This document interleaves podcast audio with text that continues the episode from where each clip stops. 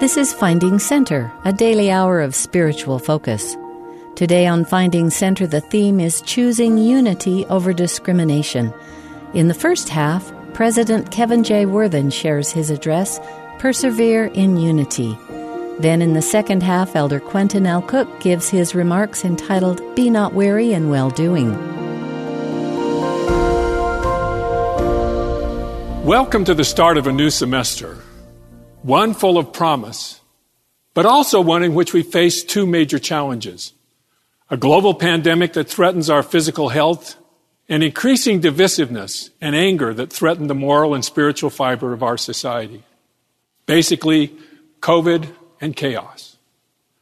The good news is that there are things within our individual and collective control that we can do to address both of these challenges.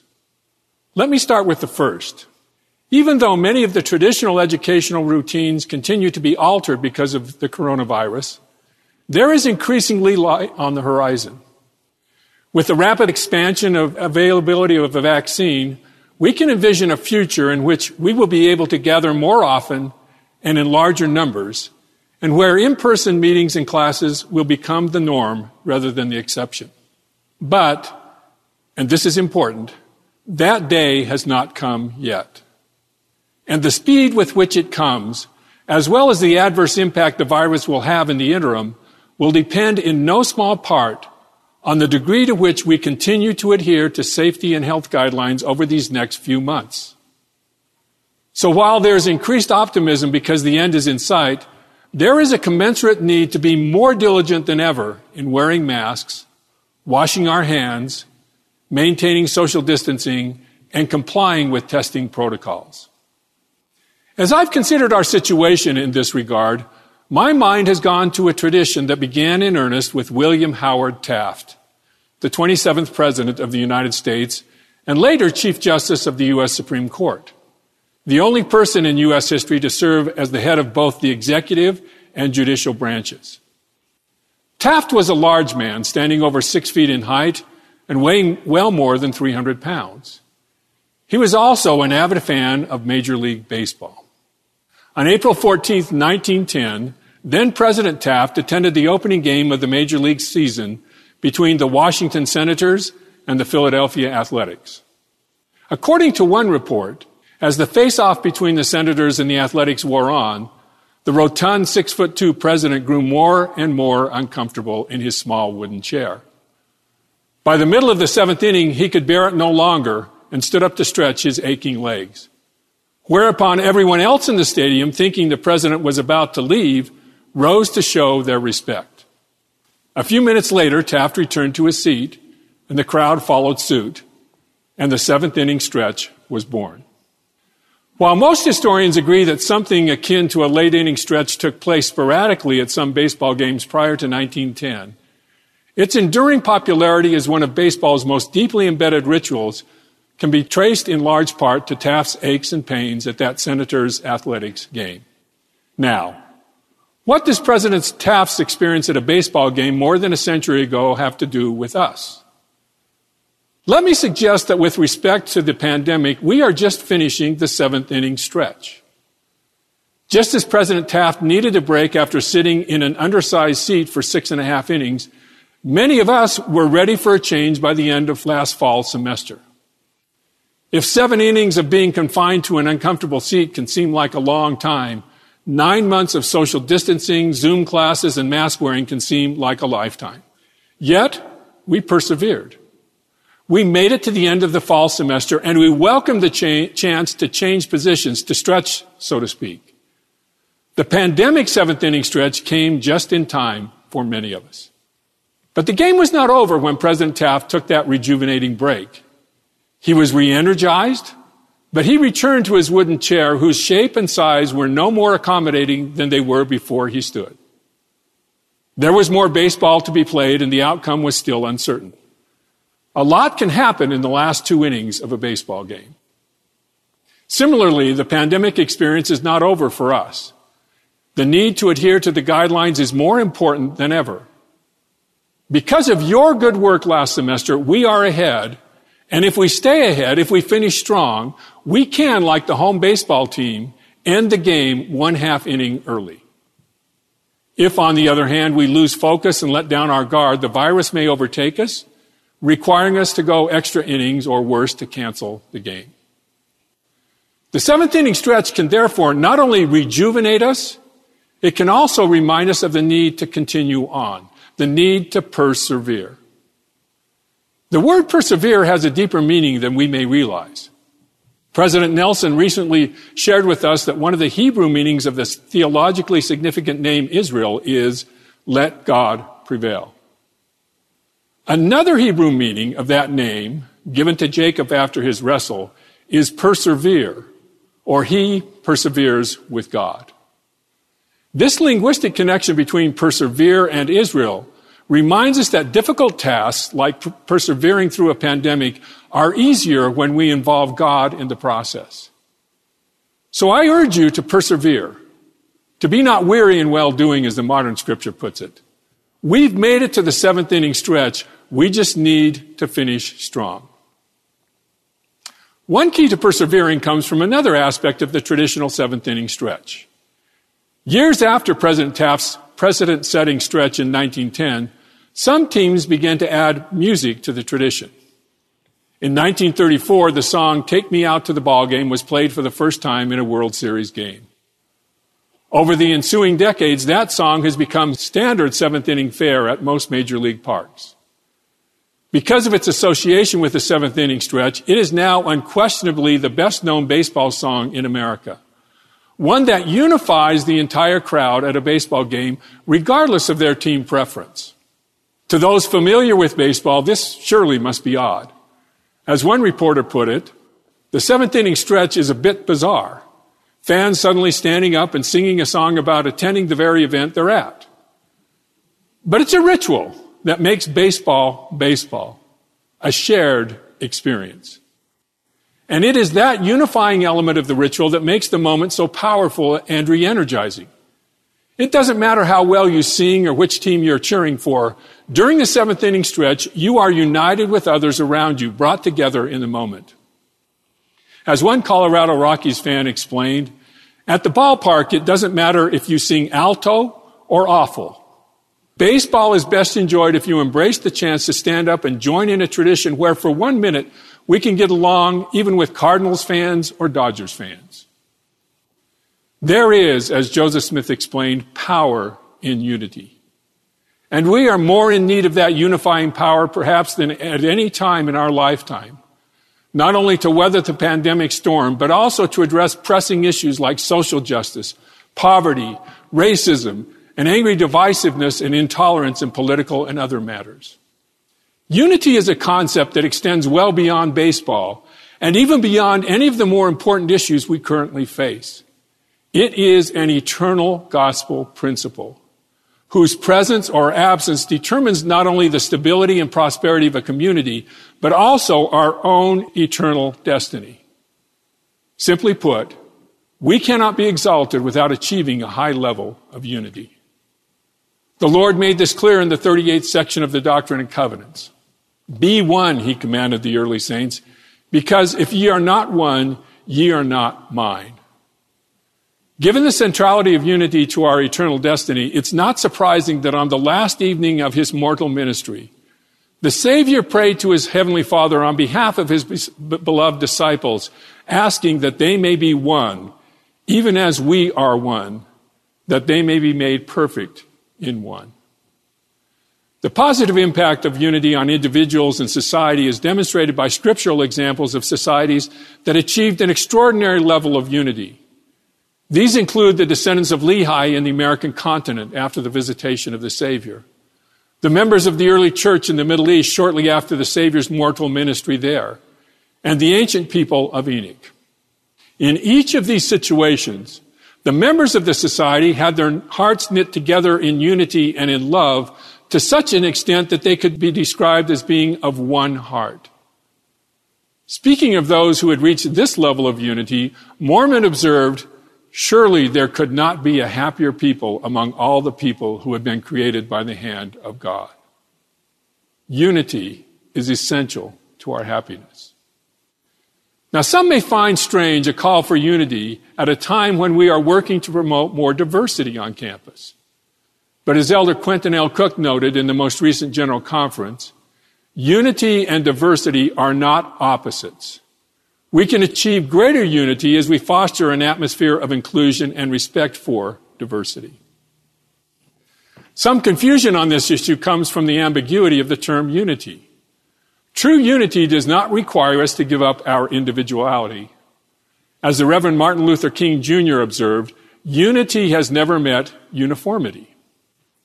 While all human beings share a common bond as beloved spirit children of heavenly parents, each of us is a unique individual with individual personalities, experiences, and gifts. And each of these individual characteristics can contribute to greater unity. The apostle Paul explained how this works in his first epistle to the saints at Corinth.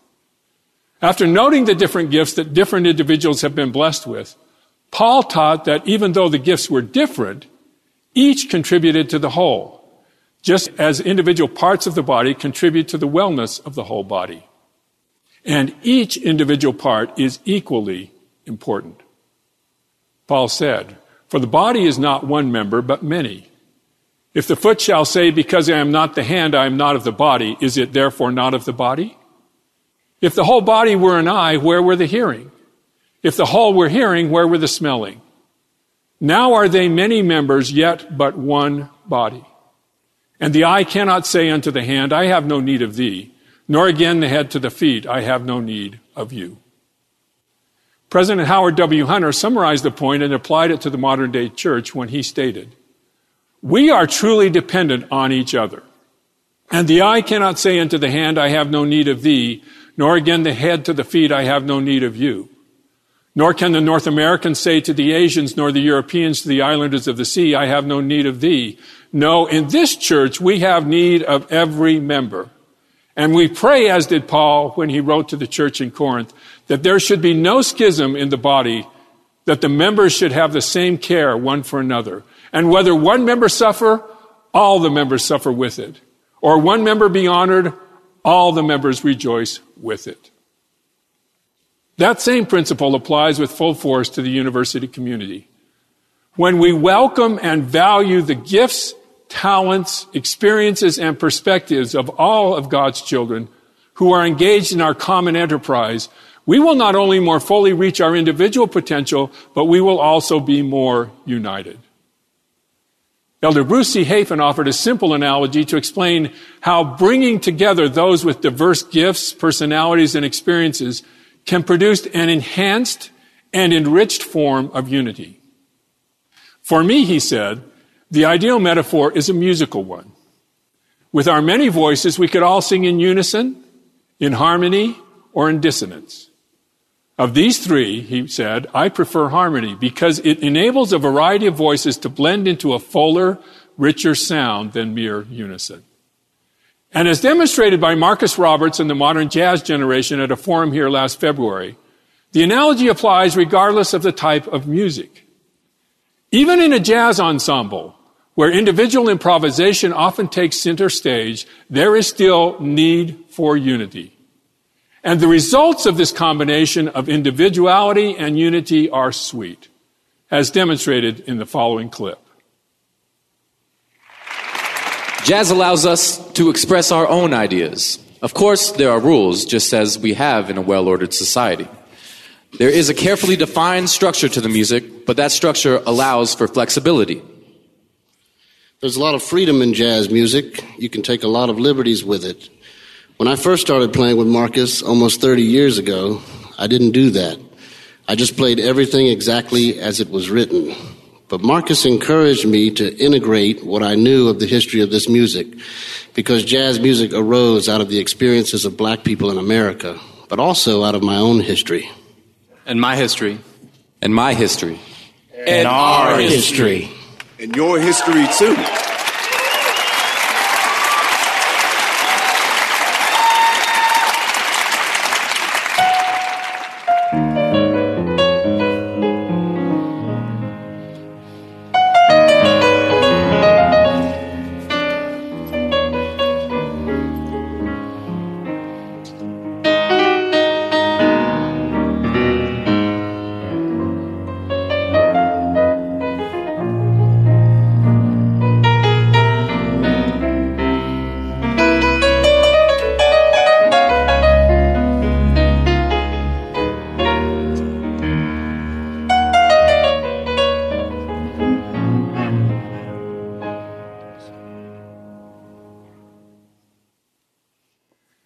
So if we want to achieve our full potential as individuals and as a campus community, we need to emphasize both unity and diversity, both our commonality and our individuality.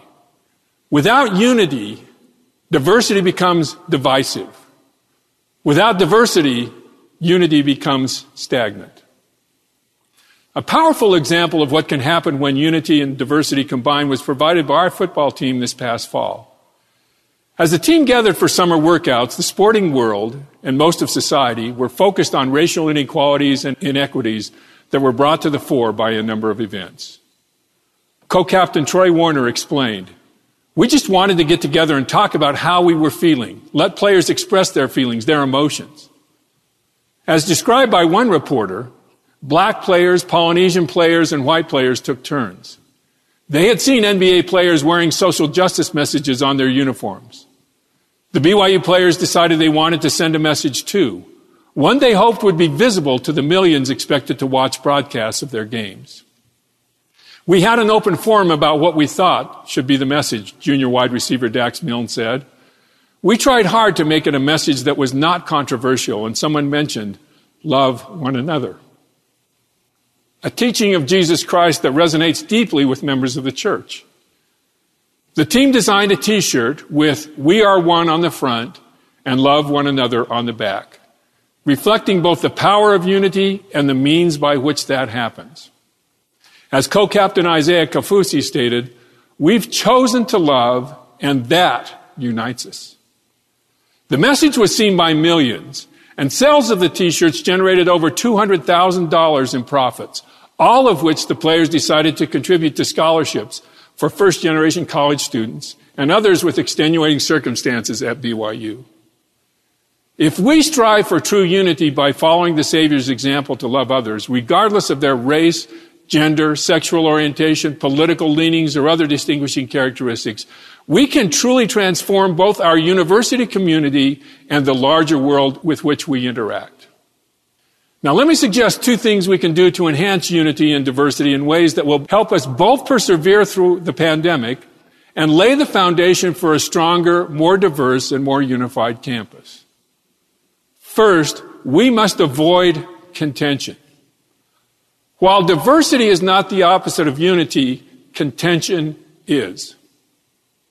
As the Savior himself made clear when he was laying the foundation for a Zion society in the ancient Americas, he that hath the spirit of contention is not of me, but is of the devil, who is the father of contention. And he stirreth up the hearts of men to contend with anger one with another. Behold, this is not my doctrine, he said, but this is my doctrine that such things should be done away. This does not mean that we will not disagree with each other, but it does mean we will do so in a way that both focuses on issues and not on ad hominem attacks, and also reflects the truth that each of us, including those with whom we disagree, is a beloved spirit of our heavenly parents. As former academic vice president Jim Rasband explained at our annual university conference in 2017, for us it is not unity or diversity, but both unity and diversity. Diverse perspectives and experiences will be a boon to our effort to discern how best to accomplish our mission and aims. We won't always agree, but we can disagree charitably. By charitable disagreement, he said, I mean more than basic civility. Instead of mere civility, which is a baseline obligation, I hope we will listen, really listen to each other, and work to understand one another's views and statements in a charitable light. What an oasis of learning we would be if pursuing light and truth were the goal, and if inevitable disagreements were handled with true charity. Oh, how we need that kind of oasis in the world today. And BYU can be that oasis. As Dr. King put it, darkness cannot drive out darkness. Only light can do that.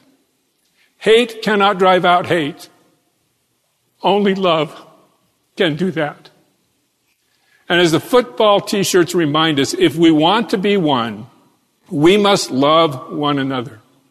Even those, especially those with whom we disagree.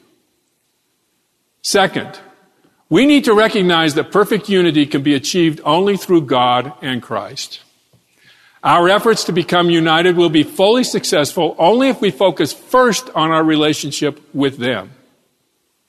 The Guide to the Scriptures defines unity as to become one in thought, desire, and purpose, first with our Father in heaven and Jesus Christ, and then with other saints.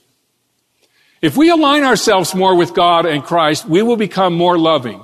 We will see others more for who they really are, and we will draw closer to both God and our fellow human beings. Elder David A. Bednar once explained this truth in a more visual way with respect to married couples. Using a triangle with Christ at the apex and a wife at the base of one corner and a husband at the base of the other, both separated from each other and from the Savior. Elder Bednar explained that as the couple focuses their attention on the Savior, they are drawn upward to Him, and they naturally move closer toward one another at the same time.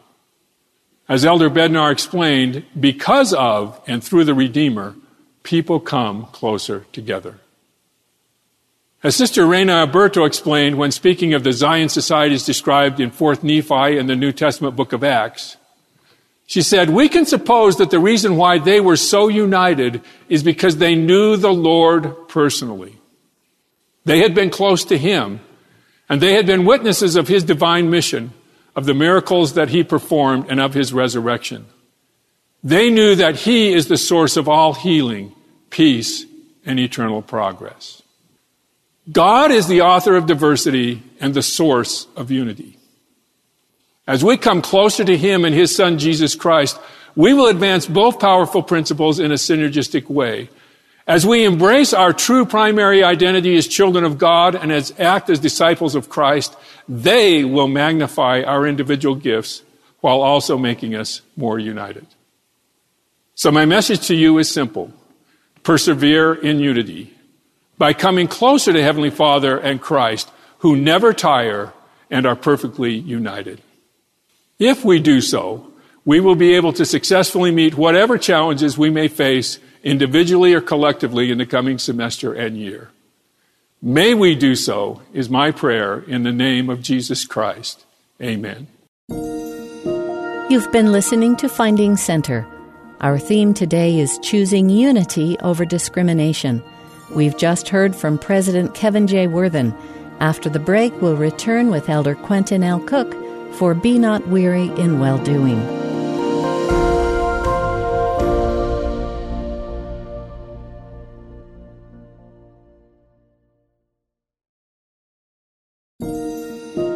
This is Finding Center, a daily hour of spiritual focus.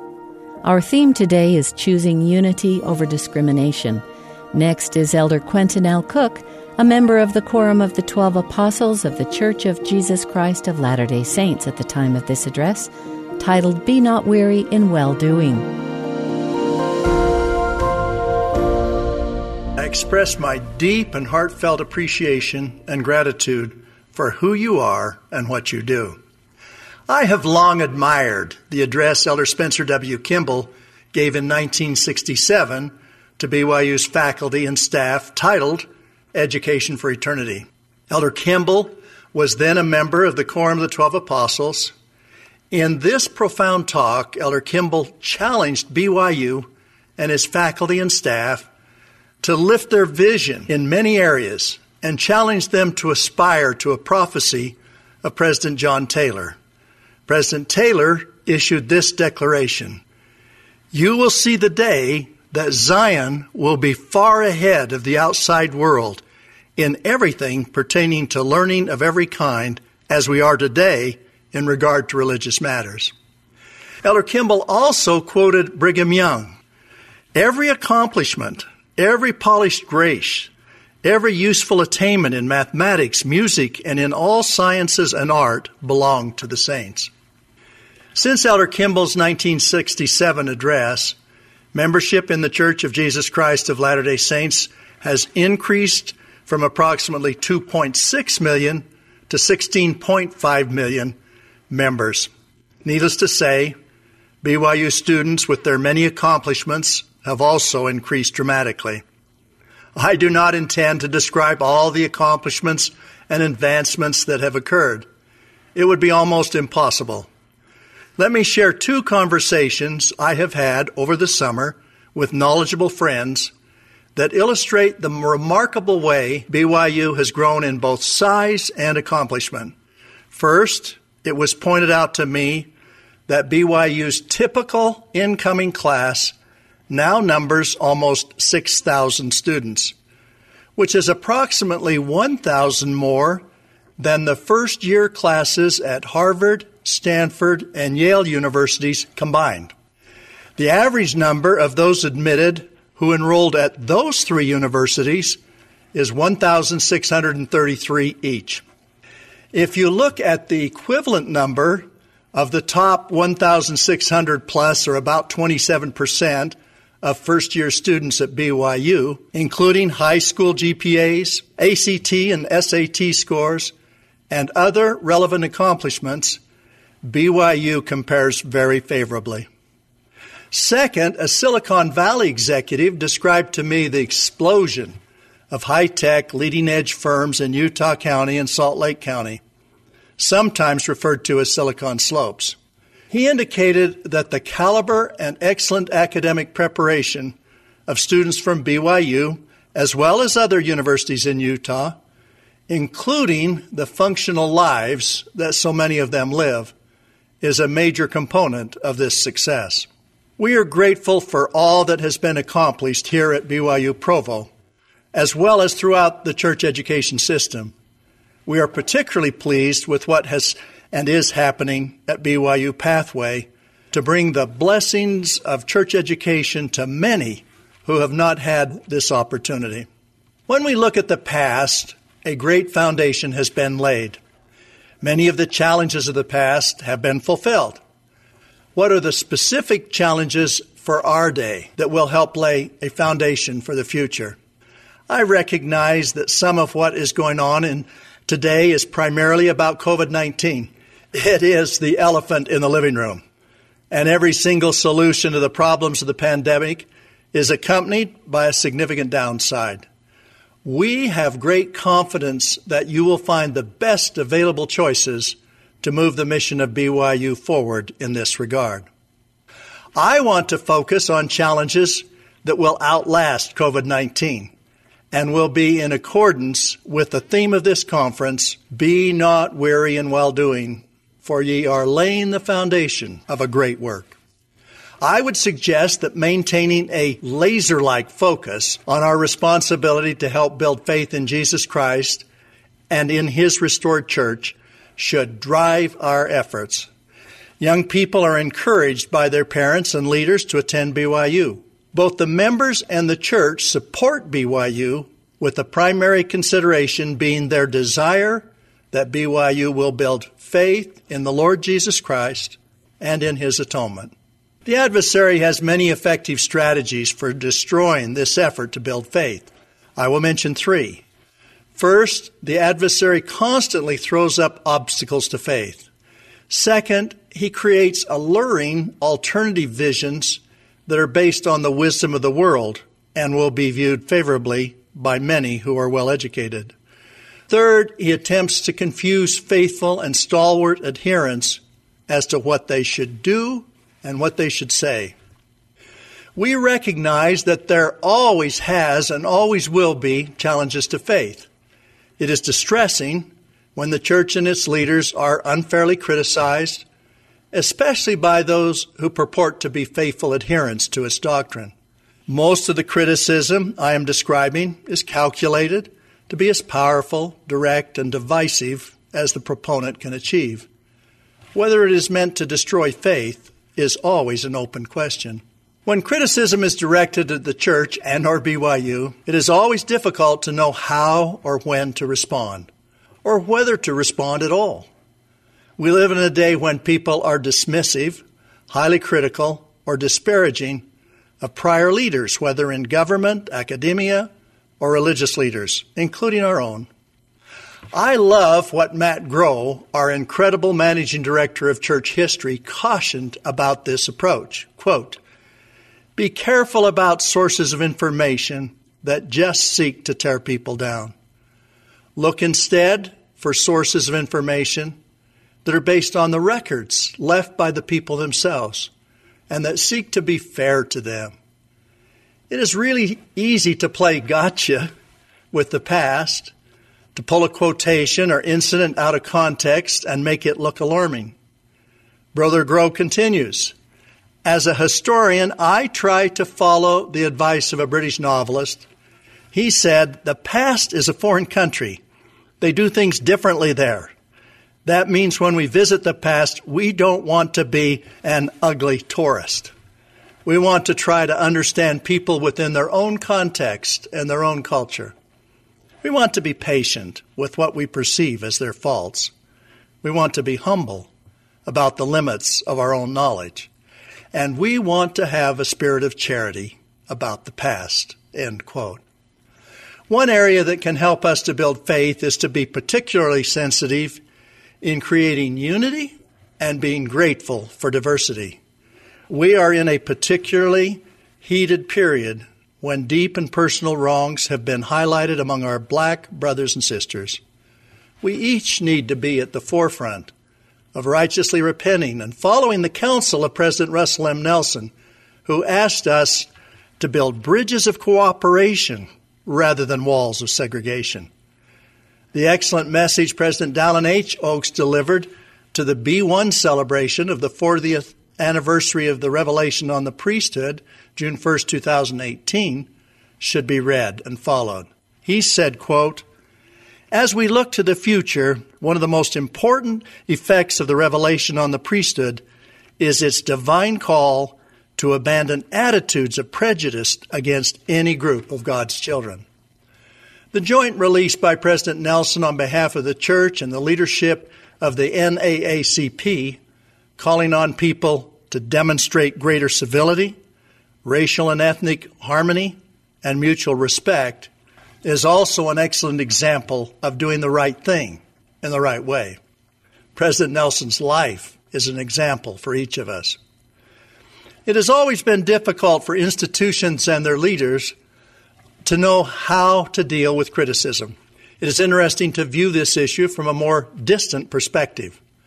Good literature often challenges us, but can also give us guidance as to how to respond. I grew up in Logan, Utah, and graduated from Utah State University before my education at Stanford Law School.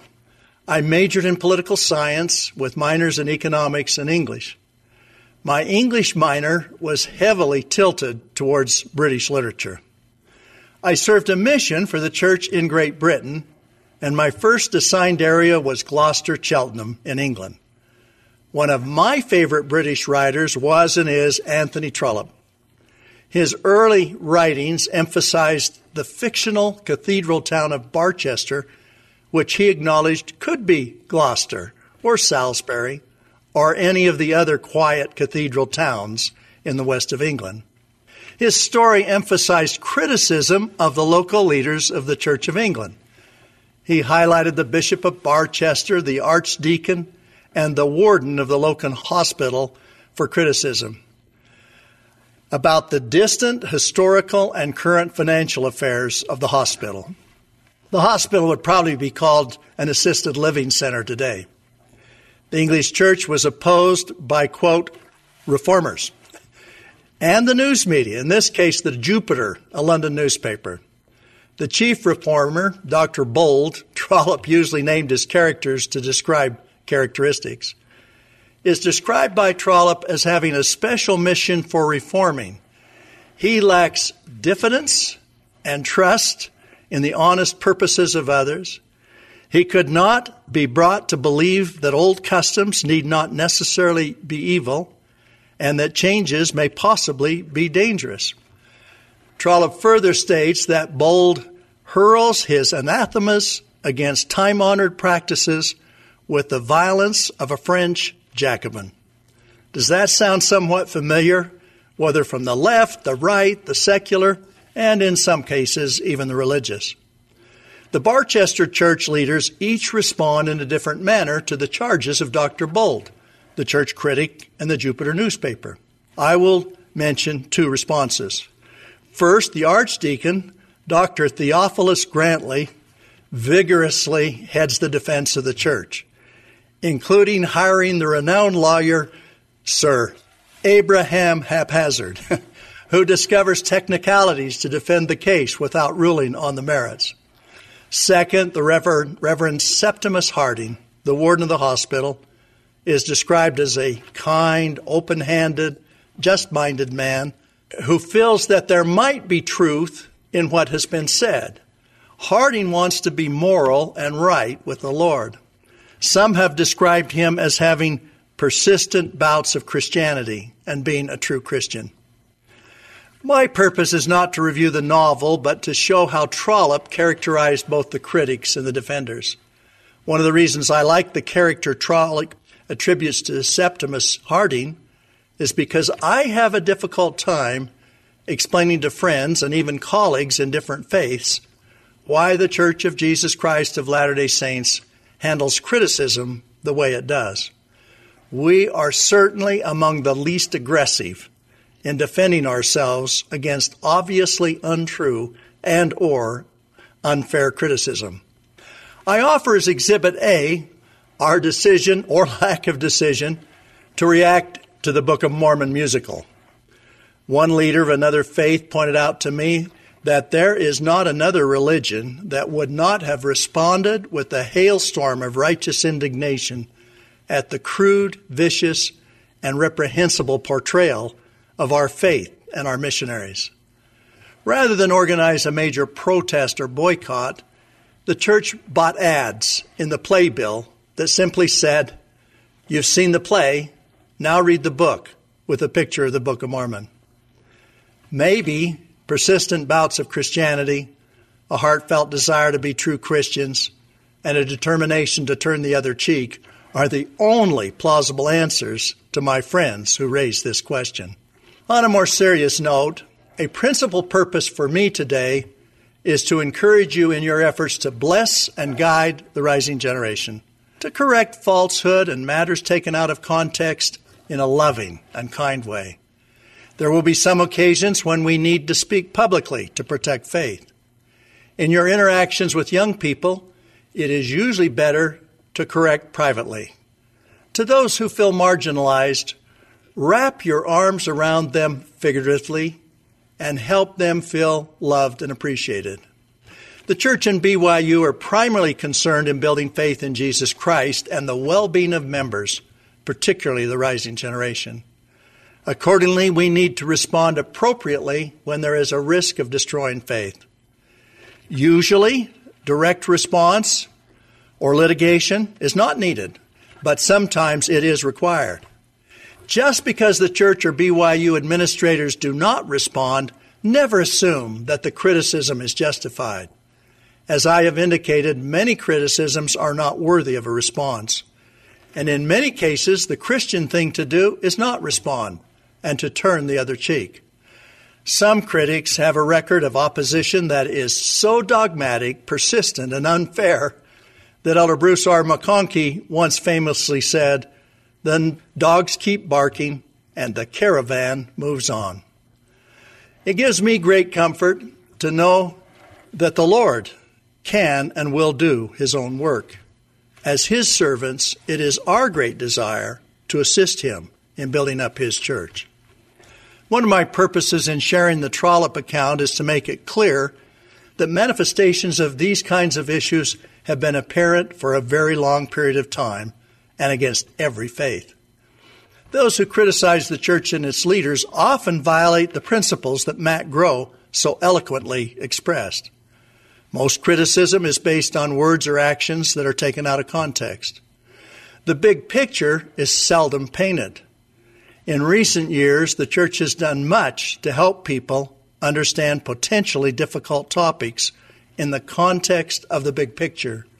These efforts include Saints, the Joseph Smith papers, and the Gospel Topics essays. I will share some of the context on some issues where our history is ignored or misrepresented by critics, understanding moments when we have been marginalized and persecuted should give us courage to stand with the marginalized today, to bear one another's burdens, to mourn with those that mourn, and comfort those that stand in need of comfort.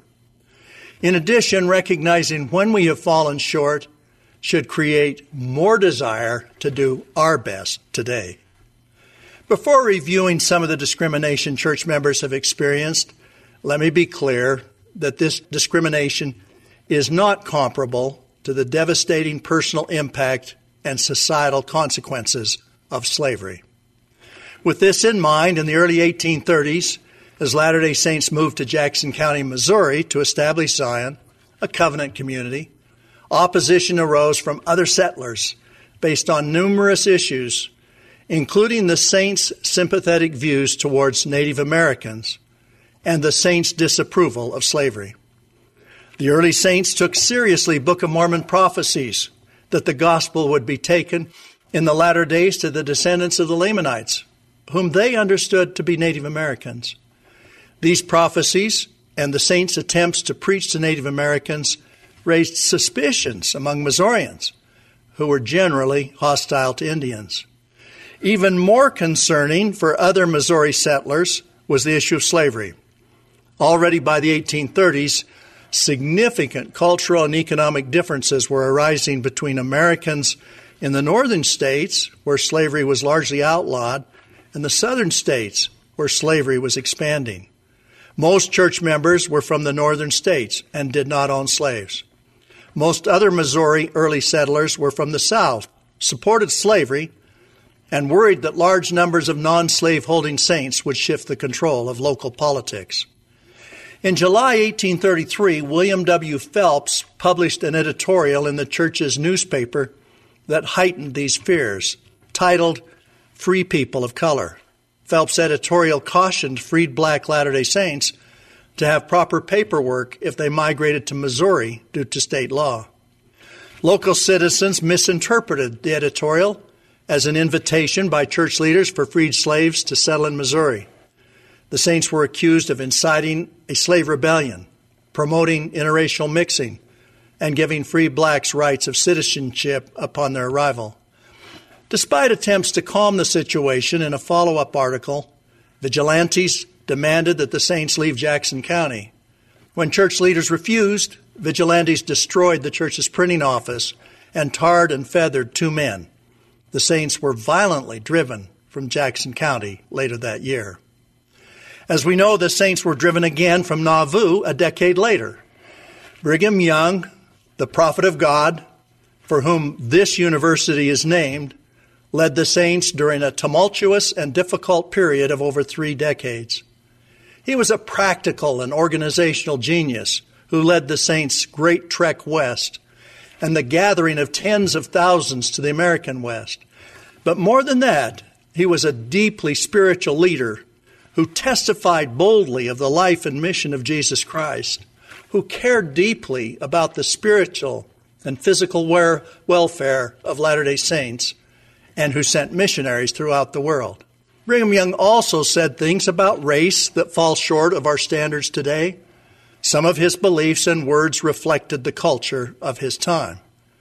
During this period, Brigham also taught, with respect to race, quote, of one blood has God made all flesh. We don't care about the color, end quote.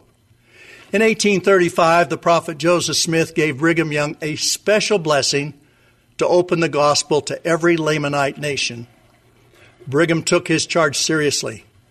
All was not peaceful between Latter day Saints and American Indians in the 1800s, and there were significant moments of tension and bloodshed.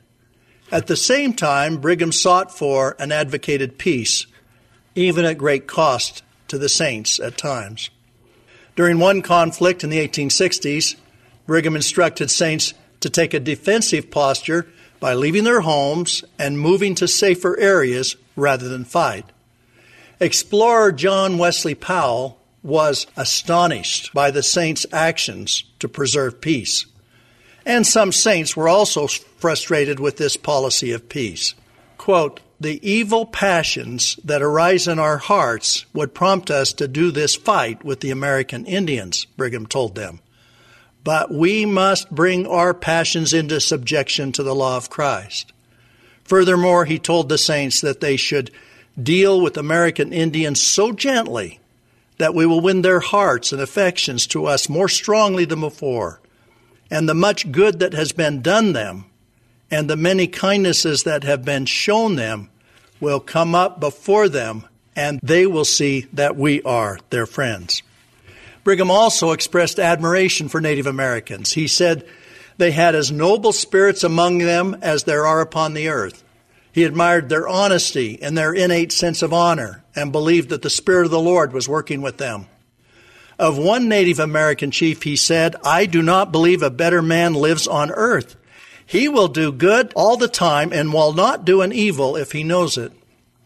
In the words of one careful historian, a former faculty member of this university, quote, Brigham Young then was a man who stood out among the men and women of his time by his good words and acts toward Native Americans. End quote. Let me share with you my own experience with respect to race issues. As I indicated, I grew up in Logan, Utah, which at the time had very little racial diversity.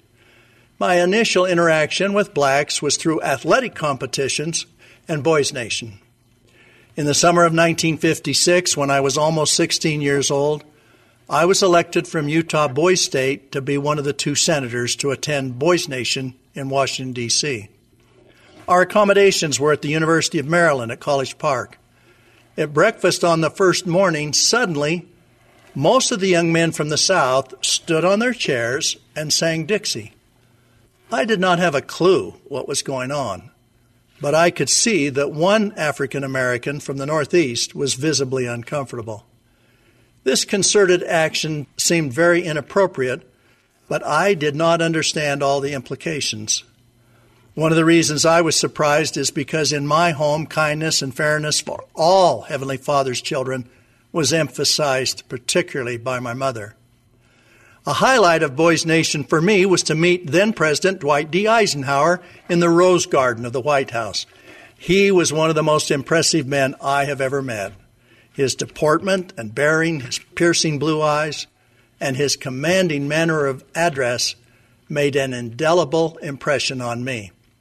Senator Wallace F. Bennett of Utah hosted the two of us who were representing Utah. He was gracious and kind and devoted considerable time to us. He had introduced us to then Senators John F. Kennedy and Lyndon B. Johnson, as well as then Vice President Richard M. Nixon, all of whom would be future presidents. The topic of civil rights was significant at that time. It was at Boys Nation that I was first introduced to the religious based effort led by Dr. Martin Luther King to achieve equality. My admiration for President Eisenhower grew when one year later, on September 23, 1957, he ordered the National Guard to support integration and protect the nine African American students who were attempting to integrate into Little Rock Central High School. The President's action was in support of the Supreme Court's decision of 1954, Brown v. Board of Education, requiring integration of public schools. Later, as I served in the British mission in 1962, our mission president, Marion D. Hanks, had us read and study the Book of Mormon we were asked to first mark everything in red having to do with the Savior. In the second reading, we marked doctrine in a different color. I chose green. President Hanks had been a general authority for nine years before serving as our mission president. He would teach us the doctrine after we had marked the Book of Mormon. When we read in the second book of Nephi, chapter 5, verse 21, describing a skin of blackness associated with being cut off from the Lord's presence approximately 600 years before Christ's birth, President Hanks was adamant that this phrase related solely to that period, to that people, and during that period of time. Those people who were Lamanites were literal blood brothers and sisters to Nephi and his siblings.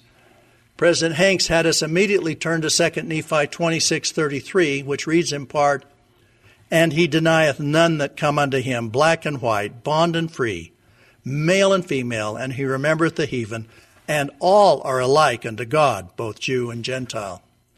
That was our doctrine then, and that is our doctrine now.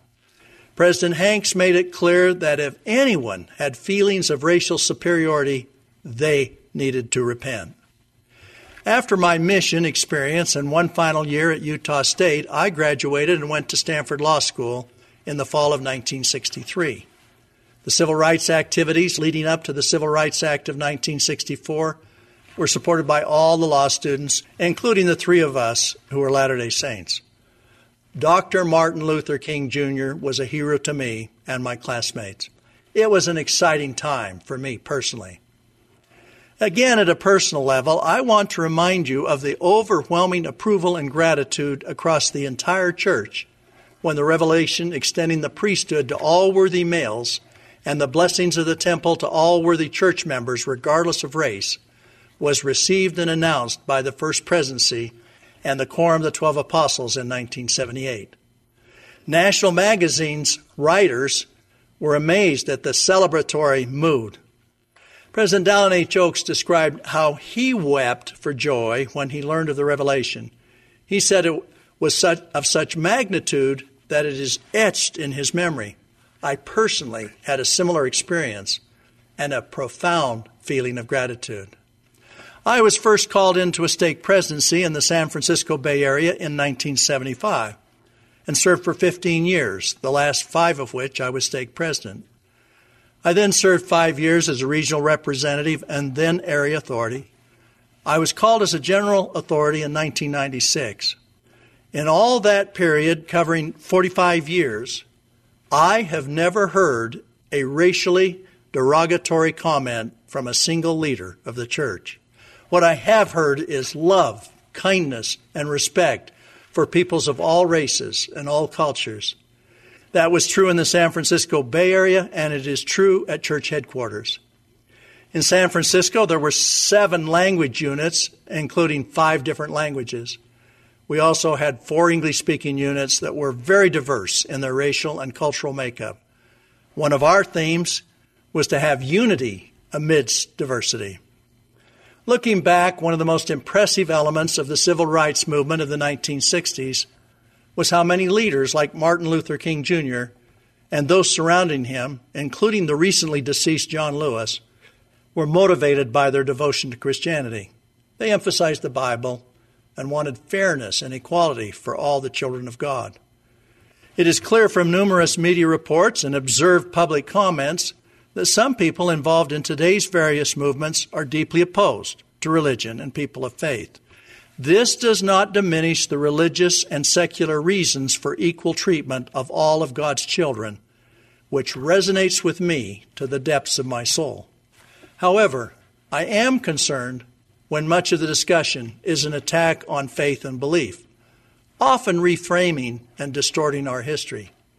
Some intentionally or not are trying to undermine our country's founding history and the United States Constitution whether by intention or by myopia, both effects are regrettable.